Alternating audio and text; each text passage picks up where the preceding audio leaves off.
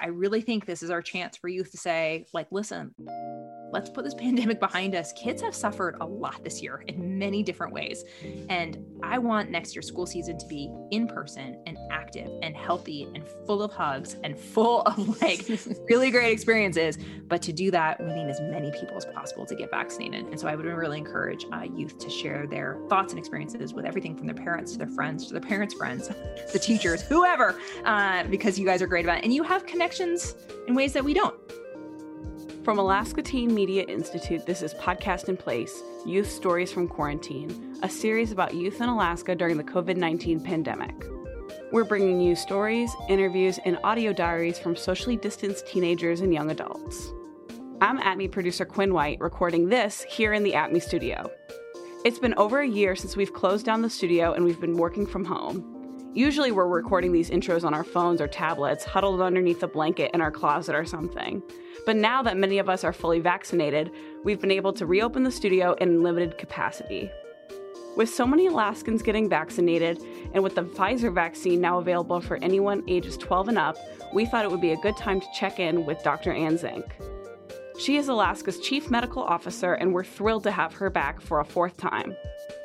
ATMI senior producer Danielle Duclos talked with Dr. Zink about how mRNA vaccines work, hesitations people may have about the vaccine, and what it means for Alaska's youth now that they are eligible. They spoke on May 12th, just hours before U.S. health advisors okayed the Pfizer vaccine for ages 12 and up. So, yeah, how have things been going? Yeah, no, things are good. Uh, super excited for summer. Um, we know Alaskans, get out and do things. A lot of our economy and our business and, and things happen during the summer. So, uh, really excited for that and really excited uh, to be having the opportunity to vaccinate more people. So, today is the ACIP meeting um, for the 12 to 15 year old group, and we anticipate that it's going to be approved today uh, from them. It did get the FDA approval, which is fantastic to see. And so, hoping later this afternoon, we're starting to vaccinate 12 to 15 year olds. So, I don't know, super excited. Wow, that's perfect. You just answered my first question without me even having to ask it. So that was great. So um, it's expected today. If the approval comes through from the council, then you're going to start vaccinating this afternoon? Yeah, so it's kind of a little bit of a confusing process. Typically, what happens with a vaccine, uh, kind of pre COVID, is that the data would get submitted to the FDA. They would look through it, they would make a decision if it was a safe and efficacious vaccine. And then they would hand the data over to the ACIP, which is an advisory committee on immunization practices.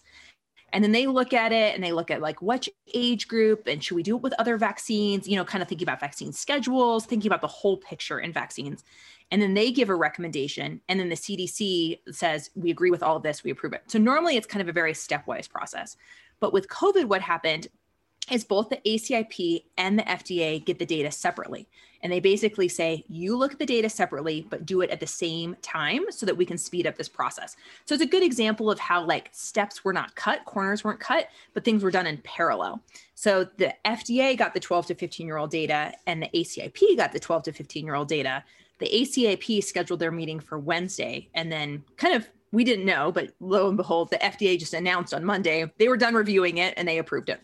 And so there's a little bit of a, a time gap in the fact that both are going at the same time.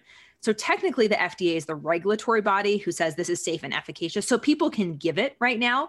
It's not a medication error if people give it right now. But we usually wait for the ACIP to kind of give us any more any more data, any more information, and have both those steps uh, at the same time. And then the other thing that happens is usually a couple days after the CDC puts out an MMWR, a morbidity and mortality review, to give a lot more information like this is this is how many people in the placebo group this is how many people in this group. They just help to process that information so people can take a look at that data and information. So if people are you know have more questions i guess i would just say there's a lot of information coming uh, in the next week and have uh, information. Other people don't have nearly as many questions and are just anxious to vaccinate. Uh, so it's technically not a medication error to get vaccinated in the 12 to 15 year old age group as of now. Um, so we're just a little bit of an in-between zone right now Awesome. That's so exciting. Next next big group to get get vaccinated. Um, and I know we talked about in our last episode uh, how the vaccine works, but would you mind just giving a quick rundown for our listeners about um, what an mRNA vaccine is, just real quick? Yeah, no, I appreciate uh, getting the opportunity to talk about it. So, an mRNA vaccine is basically a way to teach your body how to take down the virus if you see it. Good way that I heard described of it recently was think about it as like reading a recipe. Uh, you, uh, your body uh, uh, may choose to make, you know, the meal all sorts of different ways if it sees the virus itself. Um, but when you have the recipe, you know exactly how to make the response that you need to take down that virus. So if you get COVID and you've not been vaccinated, it's kind of like a choose your own adventure response. Your body may uh, get really crazy and do lots of cytokines and make you super sick. Uh, your body might be really good at it and target it, and you're very asymptomatic or mildly symptomatic. Uh, and it really depends. Or your body may make kind of antibodies to a different part of it that then when you see the virus again, uh, you don't take it down very well because that part of the virus has changed. Or you may not remember it very long because you just saw it one time. All happens. But when you get the mRNA vaccine, basically what it is, is it is an mRNA little strand, which is a series of amino acids, little proteins. That is the recipe. That's a little recipe that tells your body how to make the spike protein. It's surrounded by a fat particle, a little lipid particle, and that helps to stabilize it because mRNA falls apart super quickly. And so it's that, and that's why we have to freeze it, kind of like think about freezing butter, how it becomes hard uh, versus when it warm becomes soft. That's why these have to be stored at cold temperatures, is to kind of keep that fat particle kind of cold until it's used. And then it's sitting in some salts and sugars. And then right before they give it to you, they dilute it, they put some salt water in it. So that's all that's in an mRNA vaccine. That's it no cells, no preservatives, no microchips, no metal, uh, no pork. Um, those are questions we get all the time. That's all it is. And that's part of the reason they were able to develop it quite quickly is because it doesn't require cell growth. It just requires this kind of chemical reaction to make the mRNA. When they put it in your arm, what happens is it's now warm. And so that mRNA kind of starts to become exposed outside that fat particle, and the cells in that area pick that up it does not enter your DNA. It does not enter your nucleus. It cannot change your DNA. It cannot change your nucleus. But your body sees that message and it's it starts to make spike proteins because it reads that recipe. And it's like, oh, I'm supposed to read this. And it reads that recipe. It makes these spike proteins and it puts the cells, the spike proteins up on your cell. Again, when you get the virus itself, all of that virus enters your cell with all of that RNA. So people don't, I think, sometimes realize that COVID circulates your whole body and enters lots of your cells uh, normally with a whole bunch of messages. So this just enters your cell, and then your body puts up this spike protein. The mRNA vaccine is then destroyed within a few hours. So it does not linger. It doesn't last in your system for a long time. So we get a lot of questions like, how about long term side effects? What's this going to do lingering? Again, it's destroyed super fast. It, as soon as it is that, that fat particle kind of falls apart, the mRNA is destroyed by enzymes because our body is meant to take apart these mRNA. They're not recipes aren't supposed to last for a long time. You know, you serve the dinner, you don't keep the recipe around, uh, and that's the same sort of thing. It kind of gets rid of that really quickly, and then your body sees those spike proteins and it says, "Wait, I don't know this. This isn't familiar. I need to go ahead and take this down." And so it creates an immune response to that spike protein. And so that's what can make your arm sore. That's what can make you kind of not feel well. That's what can give people even a fever. Is your body's creating a response to that spike protein. And it's like, I've seen you and I'm ready for you if you come again. And the reason we get two shots with the mRNA is it's like seeing flashcards twice. You see it a second time, you're like, wait, I've seen this, I'm ready to go again. And it helps to bring that long term memory or that T cell memory because you have a different type of part of your immune system that remembers things for a long time. And basically, it's just making your immune system strong. And so that when you get exposed to COVID 19, your body's like, wait, I've seen this and I'm ready to take it down. And it has both B cells that can give antibodies and T cells for long term to take it down. And so you destroy it really quickly. And that's what makes you less likely to get COVID, less likely to get long COVID, less likely to be hospitalized, less likely to die, and less likely to transmit it to other people, is because you have a strong, robust immune system. And so, uh, you know, we get a lot of comments like, shouldn't we just be really promoting our immune system? Absolutely. You should 100% be promoting your immune system, like exercising, eating well, taking care of your mental health. But a way that we promote our immune system is we get vaccinated because we teach it how to take down this virus in a way that doesn't hurt us, but takes down the virus. And so that's how mRNA vaccines work. That was a really great breakdown. Thank you. Um, I was talking with my producers how you always give like great analogies for people who are like me who don't understand like a lot of the science. So that you do a really great job with that. So thank you. Um, so since uh, you just said all the reasons why it's important to get vaccinated, but for young people, you know, they are least likely to suffer from severe illness, and same for people who already had COVID. You know, they might it's less likely for them to you know get it again. But why should they still get vaccinated? Like, why is that important? Yeah, it's a great question. I mean, young people do have great immune systems, and many do take down that virus super quickly. And as you mentioned, less likely to get it, less likely to be hospitalized, less likely to die. It's not perfect, however. So we do see young people who are hospitalized on a regular basis uh, for it. We've had many in Alaska that have been hospitalized under the age of 18. I think we've had 63 at this point. Uh, we've been very fortunate and none have died. No uh, pediatric deaths in the state, but we have had pediatric deaths nationwide. But the bigger thing that I think about for young people to get vaccinated, again, most tend to do just very well, is you're less likely to spread it to other people and you're less likely to have it impact your life. So, say you're on a sports team, someone else gets COVID and you're vaccinated, you don't have to quarantine anymore. So you can just go ahead and hang out and keep doing your sport. Someone else in your classroom gets COVID, you don't have to have that classroom shut down. You can keep that classroom in person and you can keep meeting with people. And then you go visit your grandma. And even if your grandma's vaccinated, if we have a lot of COVID spreading, these vaccines aren't 100% perfect. And so it decreases the chance that you'll transmit it uh, to them and you'll get them uh, sick and ill. So uh, having young people vaccinated helps to not only protect them from disease, which we do see in young people, helps to make sure COVID doesn't impact your life because we're all done with COVID and we want to like get on with things and have prom and have graduation and have jobs and not worry about it and it helps you to protect your community. It helps you to protect your mom your dad your grandparents who maybe can't get vaccinated or maybe who you know uh, have a weaker immune system. Or you know we have people all the time who suddenly get sick and need chemo or other things where their immune system is suddenly weakened. And then if you're vaccinated it's just less likely that you'll give it to them if their immune system's weakened even if they're vaccinated. So um, it's it's a part of being in our community and taking care of each other Yes, definitely. And as for people who have already had COVID, why should they get vaccinated? Why is it important? You know, they might think, "Oh, well, I already had it. I'm not going to get it again." But why should why should they still go get that? It's a great question. We do get that a ton as well, and it's just like we were talking about with like the the seeing it twice, like seeing that long term memory.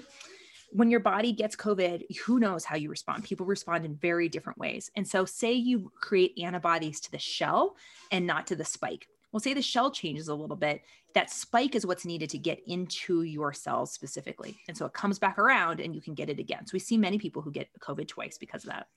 Your antibodies can decrease over a period of time. Again, it depends on how type, what type of immune response you've had. And so these vaccines are designed to make sure that you have a longer lasting response. There are also variants like the P1 variant where we see younger people get reinfected and we see younger people die. And that's because of the way that the body's natural response is versus the vaccine response. And so variants are at higher risk if you are not vaccinated. Um, and so just just because you avoided the car accident the first time doesn't mean I wouldn't recommend that you wear the seatbelt. Um, so again, this is just additional protection to you. You do have really good response for probably at least 90 days. Some people more, um, but it's a bit hard to tell and and it's um, I don't think any of us only wants to deal with COVID for 90 days. We don't want to go with COVID for years. Um, and the vaccine provides better and longer protection than natural infection. I would also say this is not unique to this vaccine. The way that vaccines are designed, they're designed to be two things. Number one, safe. They're the safest thing we do in medicine and two, efficacious. It's not fun for us to go around and try to make sure that people get their boosters and the rest of it. And so, trying to create a way that the immunity lasts longer is part of vaccine development. Uh, and so, making sure that you've got long lasting protection is a key part of vaccine development and uh, not a key part of the natural infection. So, uh, it's why we, even if you've gotten COVID, we really encourage people to get vaccinated. Awesome. Yes, I, I already had COVID. I just got my second dose on Friday. I'm super excited. It went really well. Um, I definitely had some like soreness and I was tired and had a little bit of a headache, but I mean, I just took a nice long night's sleep, drank lots of water, and I was good to go. So, good to go. Yeah. Great. That's exciting. That's awesome. Yeah. It's interesting how different people have different responses. I think people really expect to have a high fever or a really bad response, but most people are like you, maybe a little sore, a little tired, but otherwise yeah. okay. Which is like I could have that reaction with other vaccines. Like I've gotten other vaccines and had a sore arm, and so it wasn't really that different for me. I feel like than other vaccines. But um, so speaking of kids being able to get vaccinated, kind of the younger ages of twelve to fifteen, how should kids talk with their parents about getting vaccinated if they want one? Do they need parental consent in order to get a vaccine? How does that work? Yeah so if you're not an emancipated youth if you uh, are you know still living with your parents and they technically have legal control over you uh, that you they do need to consent for you to get vaccinated. They don't have to be with you in person um, and so some of the school districts for example are sending home consent forms and people their parents can consent um, in general, being able to make that decision with your parents and having them there is an easier and better decision because we want to make sure everyone's on board with it and all of their questions were answered and asked. We are setting up a lot of evening vaccine clinics and drive through clinics. Uh, so parents who are working can take their kid after work and do it together. Um, because in general, I think the more we're doing as a family together, the better off we are, including that making that decision. But we also just want to make it as easy as possible for people uh, if they are choosing to get vaccinated to go ahead and do it together. So you do need consent unless you're an emancipated adult. Awesome. So how should a kid approach having a conversation with their parent if the child wants to get a vaccine, but the parent is maybe a little more hesitant or not so on board with that? How should they go about having that conversation with their parent? I love that you asked this question because I think that uh, kids and youth, like, you are so engaged and have the great understanding of the science and have decisions and life goals that you all want to do. Um, and I think sometimes our conversation is about parents making the decision. And I think having empowering both youth and parents together to make that decision is, is critical. I think sharing with your parents on why you're interested in getting vaccinated. Mom, I want to get vaccinated because I can have sleepovers. I want to get vaccinated because my sports team is really important for me and I don't want any need to quarantine.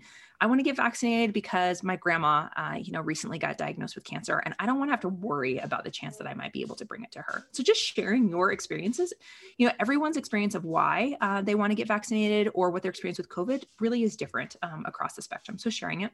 I actually have numerous friends whose children got vaccinated before they did. They were not sure, they were a little bit hesitant, but their kids made really good arguments to their parents and why they wanted to get vaccinated, uh, and that actually inspired their parents to get vaccinated. Um, and I think encouraging your parent to do it with you, you know, let's go together. Like this is this is both of us, and let's just put this behind us. And so, encouraging uh, your parent, if you are interested in getting vaccinated, to consider making that a family affair uh, and going with them, so you can both get your questions answered and uh, you can both get it done at the same time. Definitely, yeah. I brought one of my roommates with me to get vaccinated, and it was just a much better experience, and we celebrated afterwards. So it's if you can have people go with you and, and make a day out of it, then that can be really great. Yeah. Um, the other thing I've been seeing is people making events out of it. So, you know, they have a whole bunch of group of friends getting vaccinated the same day and then planning some event when they're both two weeks, when they're all two weeks post vaccine, some indoor big event without masks that they can celebrate together. So, you know, let's celebrate the end of this pandemic. Uh, do it with family, do it with friends, go then plan a trip to grandma, like go do something that you've really missed out on this year once you're all vaccinated. So, um, I love that idea of doing with other people. Yes, yeah, and having a little celebration, it makes it all that much more fun. Um, so we have the vaccine, anyone above the age of 16, and pretty much now the 12 years old is available now. And so the really the biggest hurdle is just getting the vaccine into people's arms and getting people to go get the vaccine. And hesitancy is a big part of that. And so how can someone have a productive educational conversation with a friend, a family member, someone in their community who is hesitant about getting the vaccine without making them feel like they're being manipulated or belittled in their concerns. I think it's important to acknowledge that vaccine is a choice and to get vaccinated is a choice and giving people that space. You know, if you choose to get vaccinated, it's your choice. Um, I also think that doing it out of a place of empathy and not making assumptions. I think we have a lot of assumptions that, you know, people don't want to get vaccinated because they don't believe the virus is real or they're an anti vaxxer or some other reason that may be totally false and off base. And so I think just being open with people and asking them, like, what are your questions about vaccination? Why are you thinking about getting it? Why are you not thinking about getting it? I've been amazed when I ask that question. You know, sometimes it's like, I, I'm scared of the needle size. I'm like, oh, okay, I'll show you the needle size. Like that's easy. Like that, I can, I can, that's a solvable problem. A patient the other day in the ER who I thought for sure was like not going to want to get vaccinated. I just said, Do you have any questions about vaccination? He's like, Yeah, I can't figure out where to get it. It's like, I will get you an appointment right now and you can go straight from here to there. He's like, That'd be great. I'm like, Okay, sounds good. So just really not making assumptions about people, I think is the biggest thing and treating people with the kindness and compassion that we would want to be treated with. Um, and then making sure that they have access to reliable, trustworthy resources. There is a tremendous amount of misinformation out there. And to me, as a physician, it's heartbreaking because I see people making decisions um, for really legitimate reasons. They're scared, they're nervous, they don't want to hurt themselves, they don't want to, you know, cause infertility in their friends or family, they don't want to get sick. Um, but that's all misinformation. And how do we make sure that they have access to reliable, trustworthy information? A couple things we're doing in Alaska, you can request a physician bureau, a group of physicians, to come to any meeting you want. So everything from a coffee club to a book club to a PTA meeting, uh, and to just answer questions so that people can get their questions directly answered. We have a bunch of information online with the DHS's website on covidvax.alaska.gov to try to provide reliable, trustworthy information. But trust me, you would not want me to be your electrician, um, and that is not my skill set. But just like you wouldn't want me to be an electrician, talking to your private primary care provider, talking to a trusted resource is the person who's going to have the experience and the history to interpret all this data and make sense of what really is a risk and what's not a risk and help you just like we would ask a plumber or an electrician to help us with the other tools and resources that we need in our house. That's that's their area of expertise. So i'd really encourage people to talk to the primary care provider um, if they've got further questions. Definitely yeah. That was a great great another analogy. They're great um, yeah i definitely even had some friends who i was like why aren't you why aren't you vaccinated? They're like oh i just haven't done it. I'm like here's the link and they just signed up right there. So even it can be as simple as just given that little push of this is how you do it. Um, I'm glad you brought that up because when we look at the data uh, in general, people are becoming more open to getting vaccinated as they have seen more people get vaccinated and seeing its safety and efficacy, which is great. So the really kind of staunch, I'm not going to do it, it's actually been getting smaller. Um, and the majority, even when we did polling in Alaska, of the people who had not been vaccinated, 65% said they were open to it and just needed more information. And so, and that information maybe where do I get vaccinated? I just have these other questions. Is this going to take me down? I haven't gotten around to it. So sometimes providing access or uh, making it just as easy as possible, helping them find a site. Uh, this is our Sleeves Up for Summer campaign in May, where we're trying to increase vaccine by 25% in each borough. Uh, so there are tons of fun events. Uh, in Fairbanks, there was a movie theater event where you could get vaccinated and see a movie.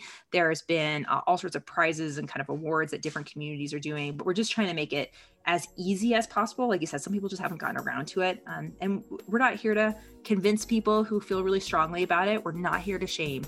Uh, we just want to make sure that people have trustworthy, honest, open information and it's easy and accessible because people got a lot of other things going on besides COVID. so right. we want to make sure we respect that. We'll be right back.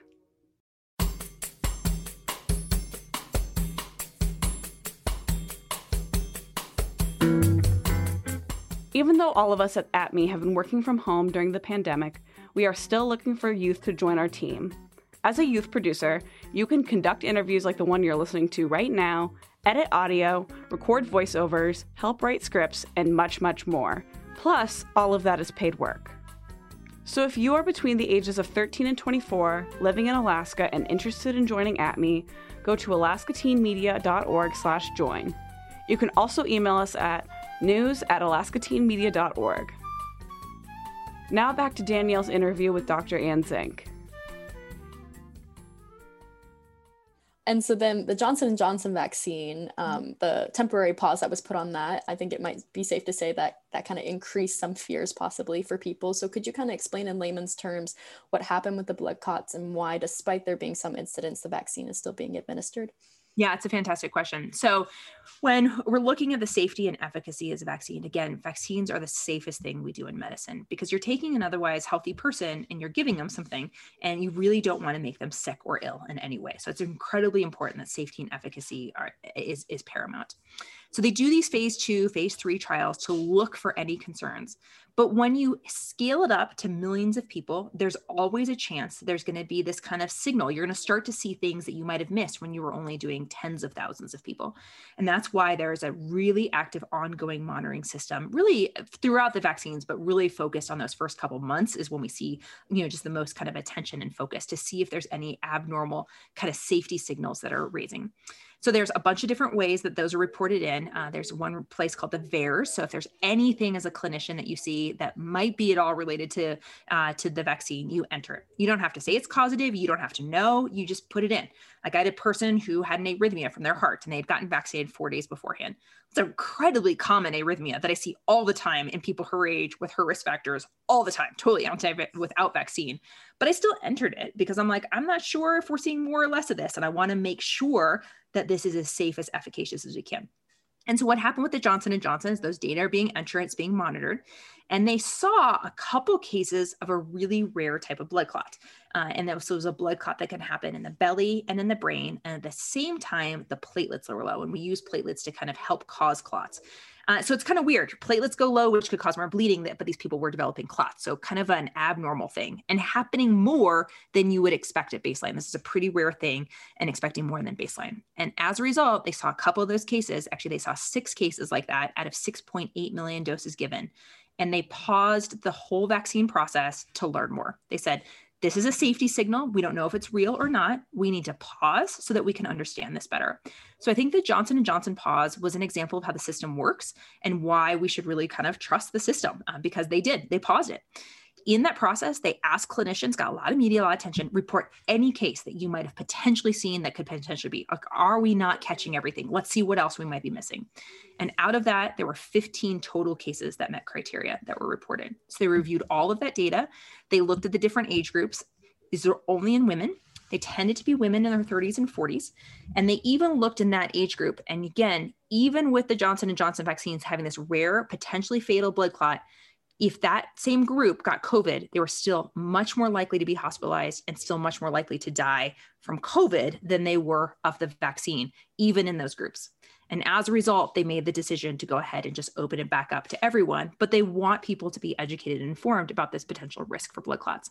So, particularly women in their 30s or 40s, uh, or anyone who's got significant blood clotting history, I would think twice about the Johnson and Johnson because of this very rare safety signal the other thing too is we've got two other great vaccines out there. We've got the, you know, the, we're, you have an option. And so you can do Pfizer or Moderna, and we don't see those safety signals at all with those vaccines. I would also mention that COVID causes clots. COVID causes a lot of clots. I had a 21 year old who had a heart attack, big old clot in his heart after he got COVID. And so we see young people who develop clots all the time post COVID way more so than we see clots post vaccine. So again, we're kind of weighing kind of those risks and benefit. And again, just want to make sure that people have honest information they can make honest decisions about what it looks like and to me the johnson & johnson pause really spoke to how the process works the safety and why we continue to monitor these ongoing and why I feel really confident in the vaccines that we have and that them being out there, particularly the Moderna and the Pfizer, which were hundreds of millions of doses now. And we're not picking up any of those safety signals. The only safety signals we're picking up are the anaphylaxis, that really kind of bad reaction that can happen somewhere between two out of six cases per million doses that are given, or kind of that arm swelling, fatigue, fever uh, that we can see. However, I'd even state that like 33% of people who got a normal saline shot after vaccine said they were fatigued and they were tired.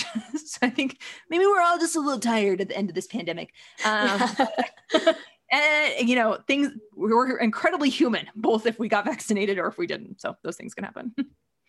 Yes, definitely. I, I can see that happening, the placebo being a little bit um, causing you to think that you might be a little tired. Um, so, then a big push recently, and I know we talked about this in some past episodes, is localizing the initiatives and using community voices that people recognize and that they trust to talk about getting vaccinated. And I know Alaska's been really pushing for that. So, how has Alaska used trusted community voices to advocate throughout the state for vaccines? And are they medical professionals? Are they more local leaders? And how have these trusted voices been used?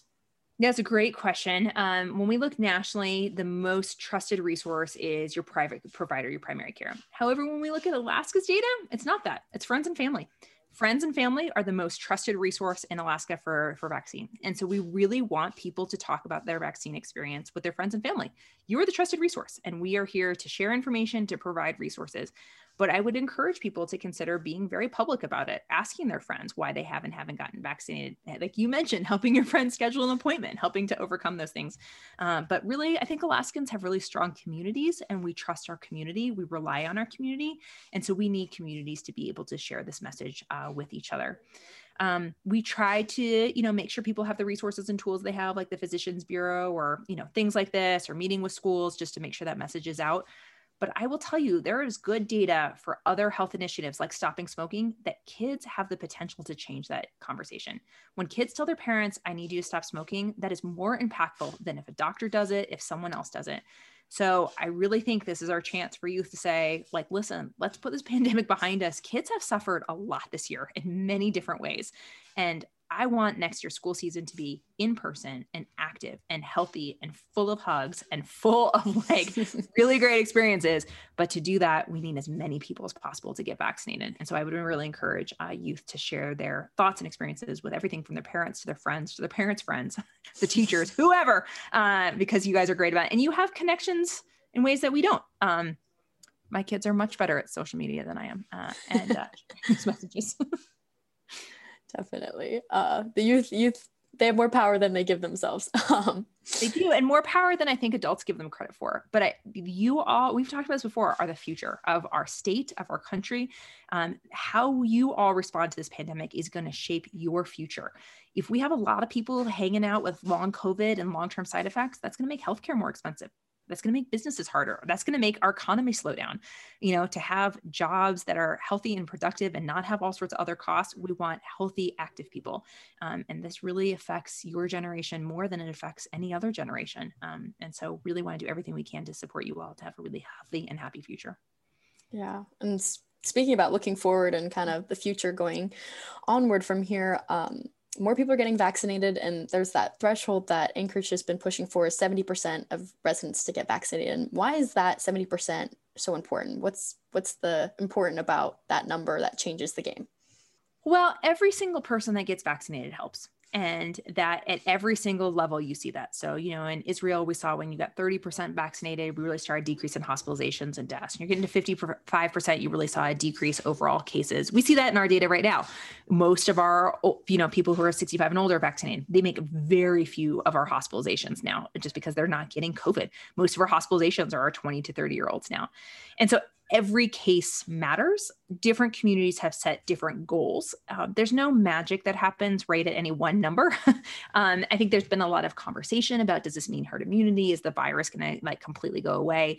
the more people that are protected, the less chance the virus has to spread. You know, we've talked about this before a little bit with like dry wood and a forest fire. And if you don't have a place for that fire to jump, it burns out. It can't move further. So if it, this virus doesn't have a person it can live in and jump between, it dies out and it doesn't spread. And so the more people we vaccinated, the harder it becomes to spread. Um, and it doesn't have to be 100% the herd immunity number depends on the transmissibility of the virus um, and as well as the efficacy of the vaccines. And that depends on variants and the vaccine type. And as a result, it's a hard number to pin down. So it's hard to say at this number, we would have so many people that you didn't get it. Um, and so, you know, I think the goal is to get as many people vaccinated who want to get vaccinated, make it as easy as possible. And Anchorage set their goal at 70%. I don't think it's an unreasonable goal. We have 10 boroughs right now that are already at over 70% of eligible adults are vaccinated. So uh, there's lots of people who have gotten there. And I don't doubt that Anchorage can get there uh, if we collectively work that direction. Awesome. Yeah.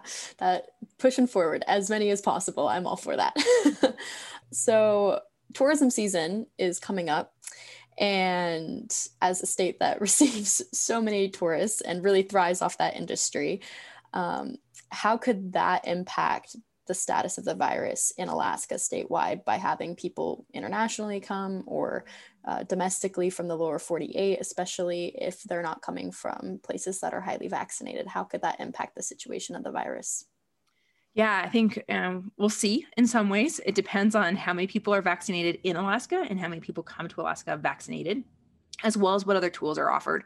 So again, we continue to stand up free testing at the airport uh, that anyone can test when they come in. They before they go out. There's actually rapid testing at the airport that's free. So uh, if you're like debating if you wanted to go on a trip or like thinking about like I don't want to get stuck there, if I get to M positive, you can get rapid tested at the airport uh, and just know right then. So we're trying to make that as easy as possible to minimize um, the spread overall economy and health are not opposite things. They are in it together. And you know if you don't have a job it's hard to have a roof over your head and it's hard to be able to have a healthy uh, lifestyle to have food to be able to make the decisions that you need to be able to be healthy and well and we do, uh, our economy really depends on the summer. There's a lot of things that happen. As you mentioned, tourism is a lot of our economy. So it is important that people are economically well as well as physically and mentally well. Those are all parts of overall being healthy and well. So I am hopeful that many of our communities will be, that's why it's really been sleeves up for summer in May, like get vaccinated before people come up here uh, so that you are protected. And then also so that your business doesn't have to change. You know, like I was talking to a, a boat uh, captain and he's like, wait, so if I'm vaccinated and I get a tourist who turns positive on my boat, I don't have to quarantine then because I was exposed to him. I'm like, absolutely. You keep doing your business. You keep your business open. And he was like, that is enough reason for me right there to get vaccinated. Like I got. I got things to do this summer. So even with supporting tourism, uh, that's a big component. So we'll continue to uh, support testing. Uh, we are standing up vaccines at the airport this Saturday. Uh, so anyone can just come in and get vaccinated right there to make it as easy as possible. They can follow up with their second shot anywhere else. So you don't have to do it at the same place anymore. If you have friends and family who are coming in town to visit this summer and they're not vaccinated, you know, really remember it takes a while to build that immunity. So it takes, you know, a bit before they're fully protected. But um, every single person worldwide who gets vaccinated makes us all better off. So trying to do our part for those who are coming into our state to, to make sure that's an option too. And getting vaccinated, I know for me was like a big relief. I was a big worry was lifted. I'm sure you felt the same, especially as a healthcare worker. And you know, you feel like you get some of your freedom back. So could you kind of talk about like what it means to be vaccinated, what people can start doing if you get vaccinated, and then some mitigation strategies that sh- they should continue to practice, regardless of whether it's being like mandated by your city or wherever? You know, it's a great question. I mean, I was talking to my daughter the other night and she's like, Mom, I love being vaccinated. And I was like, Why? And she's like, I can hang out with my friends in my room without a mask and do homework. She's like, If I am exposed, I don't have to quarantine. She was like, I just don't have to worry about getting sick in the same sort of way. She's like, This is the best ever. And I was like, I hear you. Um, and so I'm like, 100%.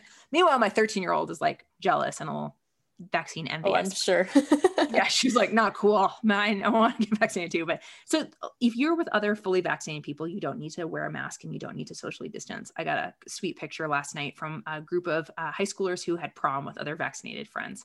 They were just like full of happy grins, arm in arm without masks, loving life. That is what post vaccine world looks like. So you don't need to socially distance or mask with other fully vaccinated people until we get more people vaccinated, we are still asking that while you're out in public or around others to consider wearing a mask, particularly indoors.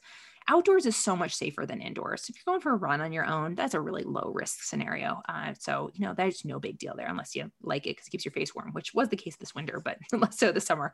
Um, but if you're being indoors around other people until we can get more people vaccinated, we are asking people to consider uh, that but that's why we want people vaccinated just the chance of being around other fully vaccinated people and not having to mask not having to distance will be great it'll be interesting to see what this fall looks like like what percent of vaccines we can get our schools up to um, and if we can really like not have masking and not have distancing in schools this year i think that's the big question in my mind it, it really depends on what the uptake looks uh, like for vaccines so i'm hoping i'm hoping for a much more normal school year next year definitely my mom's a teacher and she's just like begging. She really wants to get back to normal. She's so happy that she's able to teach in person now, but she definitely is like, I want things to be back the way they were.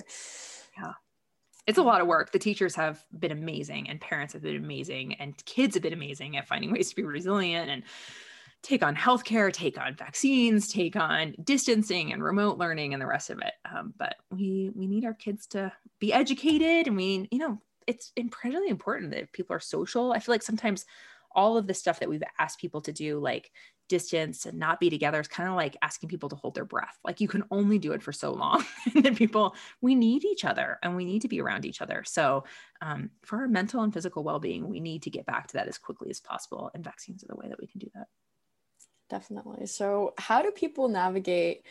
being able to not wear a mask and maybe the fear or stigma that may be still associated with not wearing one despite being fully vaccinated because i know i'm fully vaccinated i'm like mm, I should, I'm to, I still kind of want to wear my mask.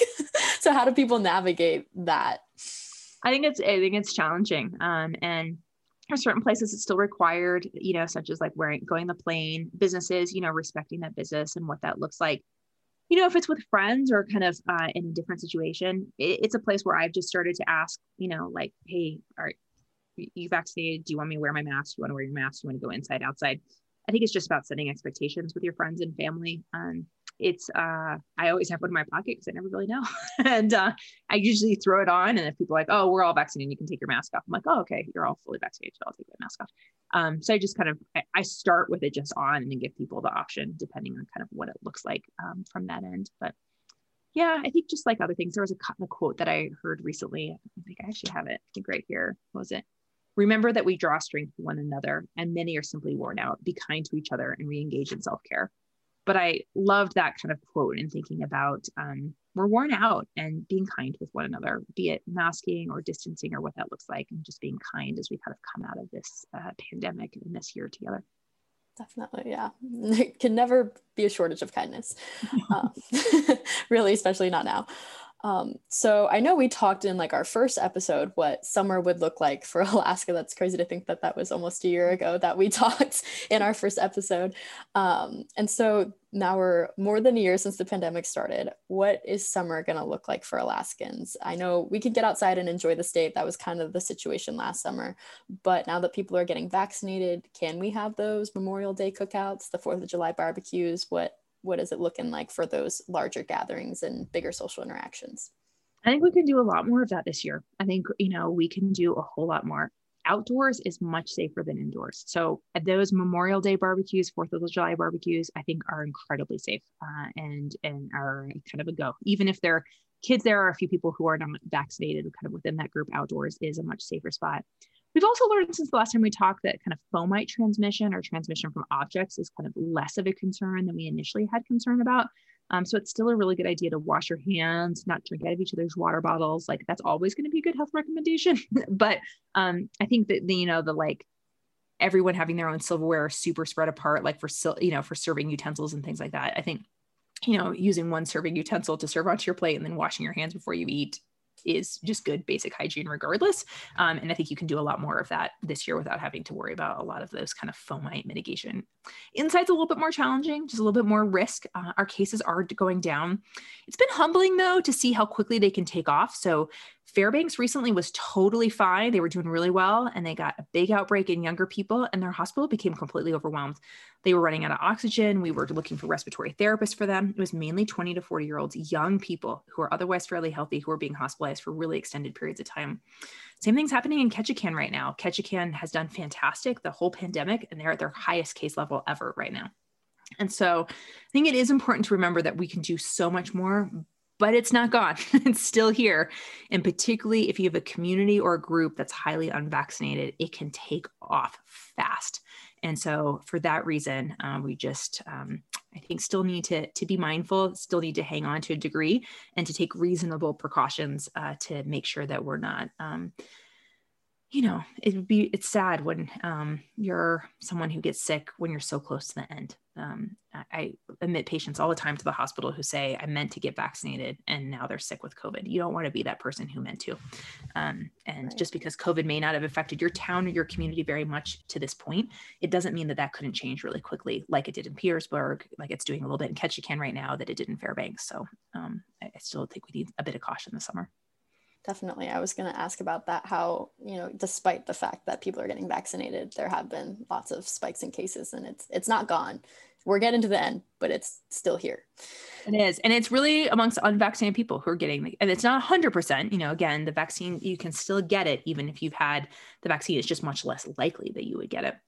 But unfortunately we are seeing and I was actually responding to an email today from a hospital administrator she was like it's humbling how quickly our system became overwhelmed so late in the pandemic um, and what that looks like. And then, you know, heart attacks and strokes are having to wait and be transferred out and that care isn't there. So it's still here. It's not done. I wish it was done. Um, I think we're all hoping for that day as quickly as possible. But um, just like the rest of the pandemic, it's been what Alaskans choose to do. We have plenty of vaccines. Like we could vaccinate every Alaskan 12 and above this month if people chose to. We have enough vaccine in the state to do that. So, wow. just making sure people make the choice to get vaccinated. Wow. Um, so, it, it's been over a year and it has been an immense toll on everyone, especially healthcare workers and those who have lost someone to COVID or who got ill themselves. And so, how do we start to heal and move on? I know the pandemic isn't over and we just talked about that, but as we're getting closer to the end, how can people begin to kind of let some of that go and maybe live a little? Yeah, I think it's a great question. I think we do need to be talking about it now. Um, I think part of it is just sharing our stories recognizing that we haven't all had the same experience. It's one thing to be in an earthquake altogether, be like, we all felt that, like, and this is how we're going to respond. But we all didn't feel COVID in the same way. Some people lost family and loved ones. Some people really didn't. Some people got very sick themselves. Other people didn't. Um, and so I think just recognizing that we've had different experiences with that uh, and being able to share those experiences to be able to to move on.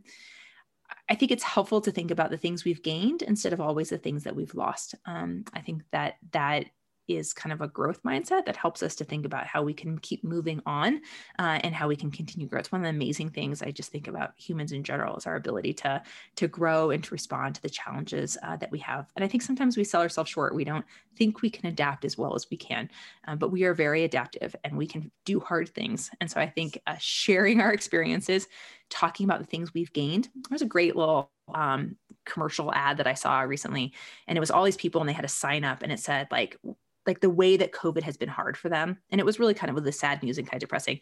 And then they flipped the sign and it was what they had gained or what they had learned during that experience.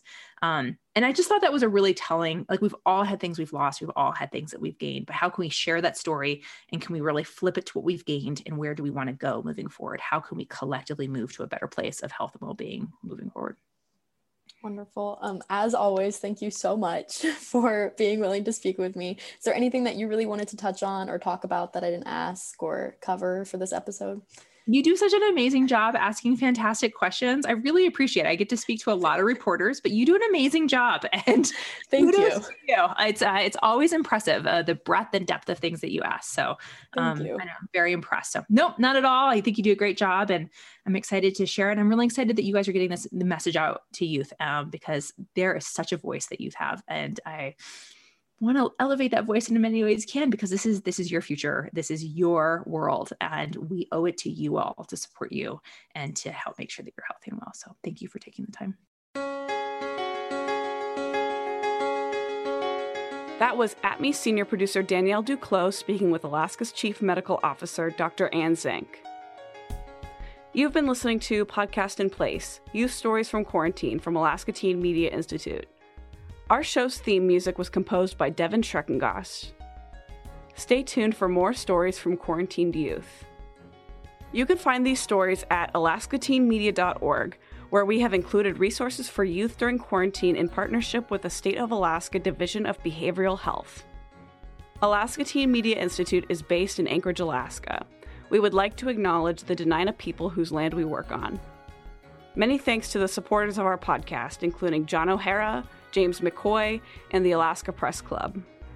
The views expressed in this program do not necessarily represent the views of our sponsors.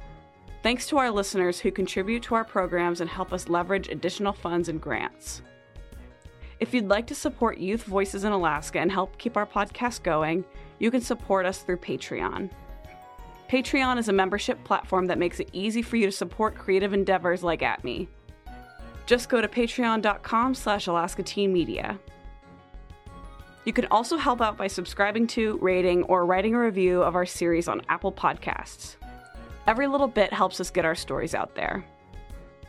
And don't forget to check out our website, alaskateenmedia.org. There you can learn more about what our organization does, discover more youth produced content, or find out how to get involved. You can also follow us on Facebook, Instagram, and Twitter for all sorts of updates. For Alaska Teen Media Institute, I'm Quinn White. Thanks for listening. Stay safe out there. We'll get through this together.